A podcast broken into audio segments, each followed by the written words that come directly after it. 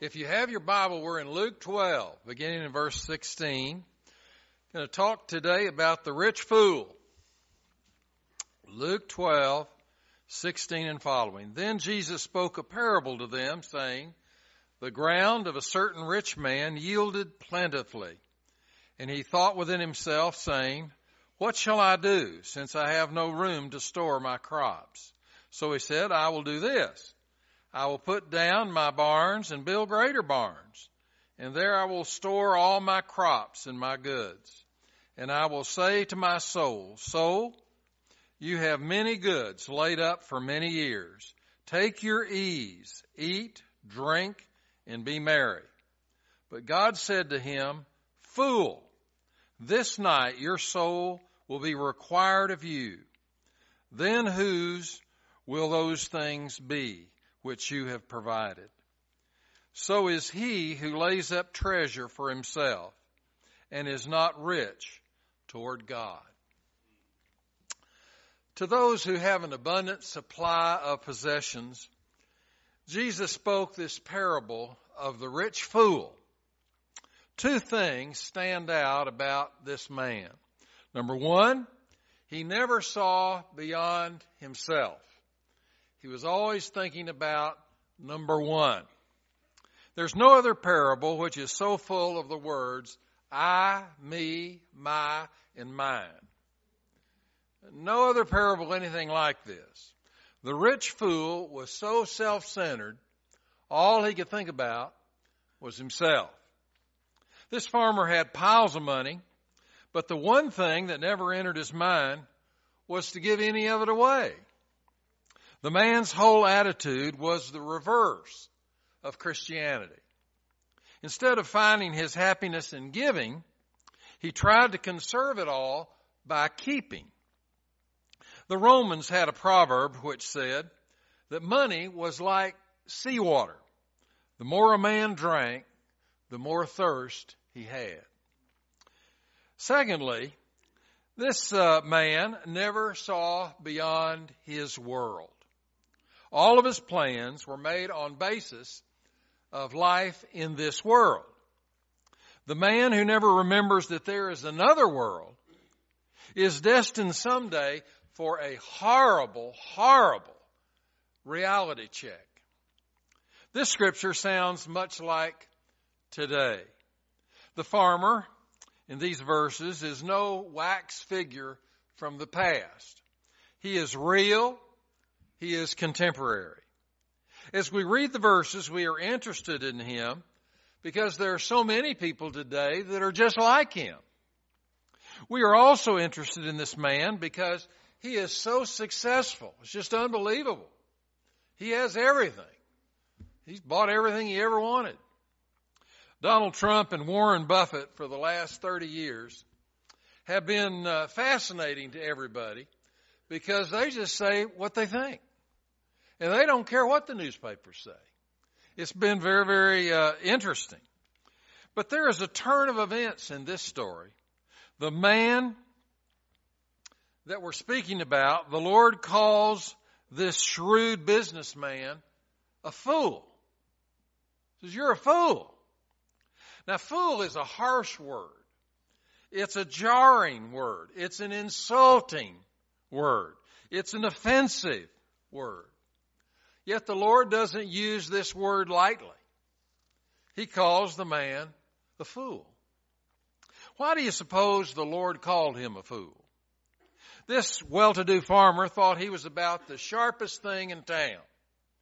There wasn't anybody sharper than he was. He said, I'm kind of the leader of this whole area. I'm the smartest. I'm brilliant. I made all this money. You know, what possibly could be wrong? He regarded himself as number one. I, me, my, mine. That's the way his mind worked. The man's neighbor looked upon this farmer with great admiration. They thought, well, boy, he is something.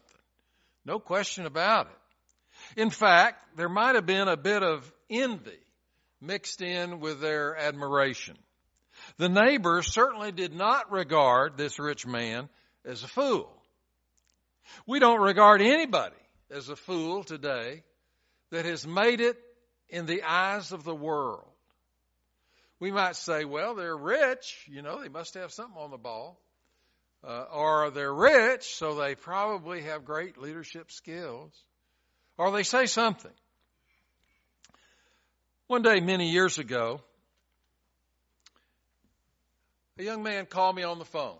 He said, I'd like to have an appointment with you. This is 40 years ago. And uh, I said, uh, well, sure. I said, can you come Tuesday morning? He said, yes. I said, well, come, come then at 10 o'clock. He said, okay. When I met the man, he was a very, very impressive looking person. He held on a very expensive suit. It was tailored, you could tell. He was uh, dressed as well as a man could be dressed. He was tall, he was dark, he was, you could tell, very muscular fellow. He was very, very handsome. He didn't look like he had one problem in the world. I mean, the first thought would come to your mind if you saw him dressed like that and he walked up to you, you would think, boy, this guy has got it together. Well, as soon as he began to talk, I realized that his heart was breaking. For over four years, this young man had been a dancer at an all women's club. He was paid very, very well. It seemed that he was the favorite of all the customers that came to that building. He told me there was a ne- that there was never a night that went by that he wasn't invited to go home with one of the ladies uh, for the evening for five hundred dollars. He said uh, that happened every night. He said when he first started working at the club, he took uh, many of these people up on their offers, just one right after another. And you know, when you're making a very, very good salary and you're making $500 a night on top of that, uh, 40 years ago, that didn't take you long to be rich. And uh, he was. Well, but as time had gone by, this fellow had begun to hate women. I mean, he just hated them. The longer we talked, the more I felt the pain of this man. He finally broke down and started crying. He said, What is the meaning in life? He was crying. He said, You know, I believe I need God in my life. He told me uh, how he had attempted suicide. Now, this young man was rich, but he was a fool. He was an absolute fool. I witnessed to him as best I could. I talked with him about an hour about giving his heart to Jesus. We prayed together. I invited him to come back Sunday. We would be having a great service at the church. I never saw him again. He never came back. I don't know what happened to him, but I know that there were so many that were envious of him if they had only known the pain and the anguish in his heart. Things aren't always as they appear on the outside. Jesus did not call this farmer a fool just because he'd been a success. Jesus wants every one of us in here today to be a great success. He wants you to be a success. Jesus certainly didn't have a prejudice against farmers. Because back then, almost everybody was a farmer. Well, the reason the Lord called him a fool, because there was no other name that exactly fit him. We don't have all the facts. We don't know about all of the motivation. Jesus, however, knows all the circumstances, all the motivations, all the secrets in every life. He knows all of those things in your life. He knows all about it.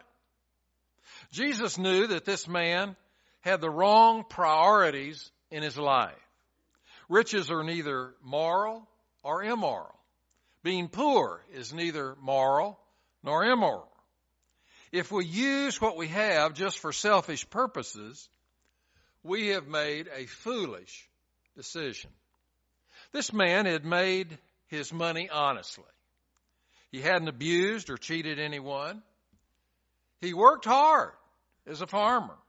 He was honest, upright in his profession. This man had worked uh, very, very hard, as all farmers do if they're going to be a success. And he saved his money. It's foolish to just waste your money.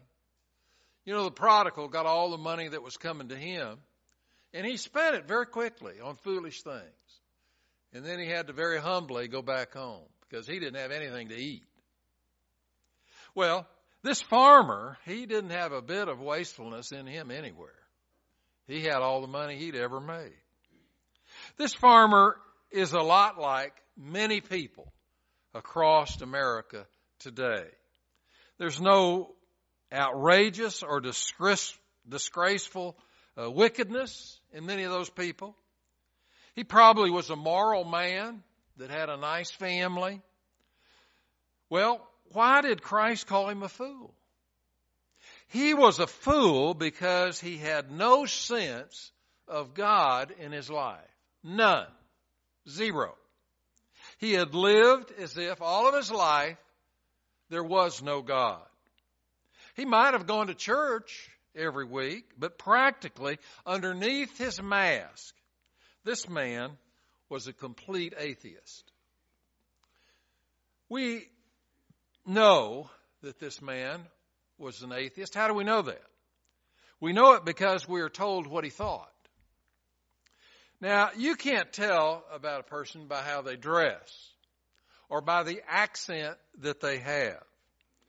Uh, you can't tell about a person from what they say because they might be lying all the time. You never know. But if you know what someone is thinking, you pretty well know the person. You know him. What was this farmer thinking? He thought to himself, what shall I, I do? For I I have no room where to put all these crops. I have no room to put all the goods that we have pulled in from the fields. Now, we can see the man for what he is. It's obvious. We know how he thinks. There's no reference to God in his life whatsoever. None. That was the source of his foolishness. Any person that lives without a reference to God in their life is a fool. As we read what he was thinking, we noticed how many times, once again, he used the personal pronouns I, me, my, mine. He was really hot on that. The grammar of atheism is just to talk about those, those words I, me, my, mine. That's the vocabulary of a fool. The person of faith recognizes the fact that the earth is the Lord and the fullness thereof. Faith says that you are not your own. You have been bought with a price. April sang about that price. Jesus gave his body, gave his blood. We were bought with a price. This farmer thought he owned everything. He said, you know, if I don't own it, I don't want it. That was his attitude. He was robbed of gratitude. He didn't think the Lord had given him abundant crops or plenty of water. A lot of people in our world today pride themselves on being self-made people. They are not grateful for anything. They think that they did it all by themselves. The person that has no gratitude is a fool. The right sort of thinking always leads us to be thankful. The only kind of thinking that does not have any thankfulness is the thinking of a practical atheist. The practical atheist is a fool.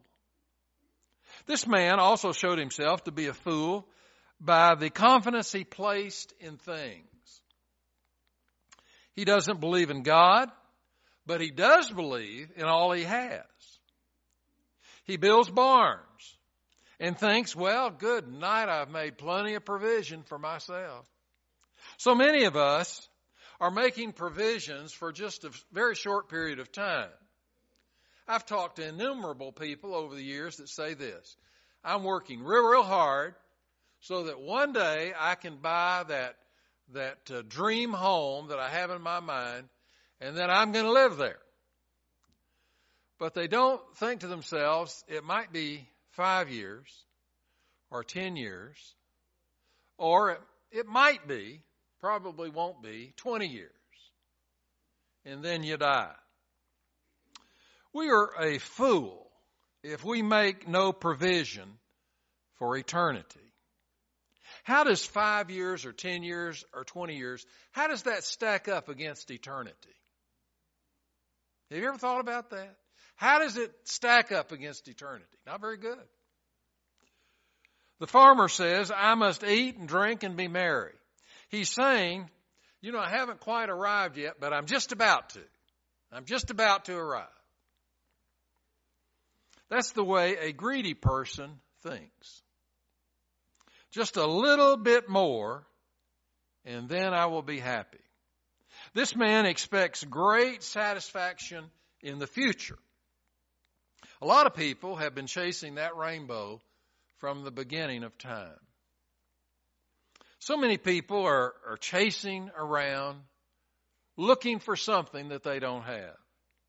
Did you see uh, the storms on the TV this year? It's been a, a wild year all over the world, particularly in the United States.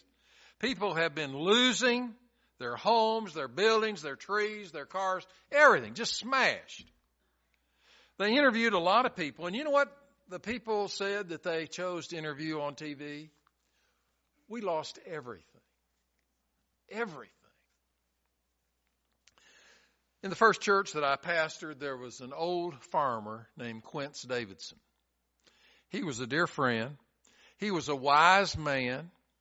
He had been a strong Christian for over 70 years. At one time, he was telling me the story of his life. He said at one time, You see that hill out there? I owned a huge mansion on that hill. Everybody in Coryell County wanted a house like that one, in a place like that one. The, the home was an envy of everybody. Well, one night, guess what happened? There was a fire and the house burned down. Whole thing. Just burned to the ground. Quint said he lost all of his trophies, all of his guns, all of his antiques, all of his clothes, all of his jewelry. He lost everything, burned up. He said, you know, it didn't take 20 minutes for all of that to burn completely up. He said the fire made him rethink his life. He didn't uh, lose the Lord in the fire, he said. And he didn't lose his wife in the fire. He called her Mrs. Quince. He was a neat guy. The whole time he was telling me his his story, he was patting her on the knee. And you could tell they were so in love. He said, those two relationships, my relationship to the Lord and my relationship to my wife, became much more important after the fire. I hope you don't have to have a fire in your life in order for you to realize that relationships are the key. That's the key in life.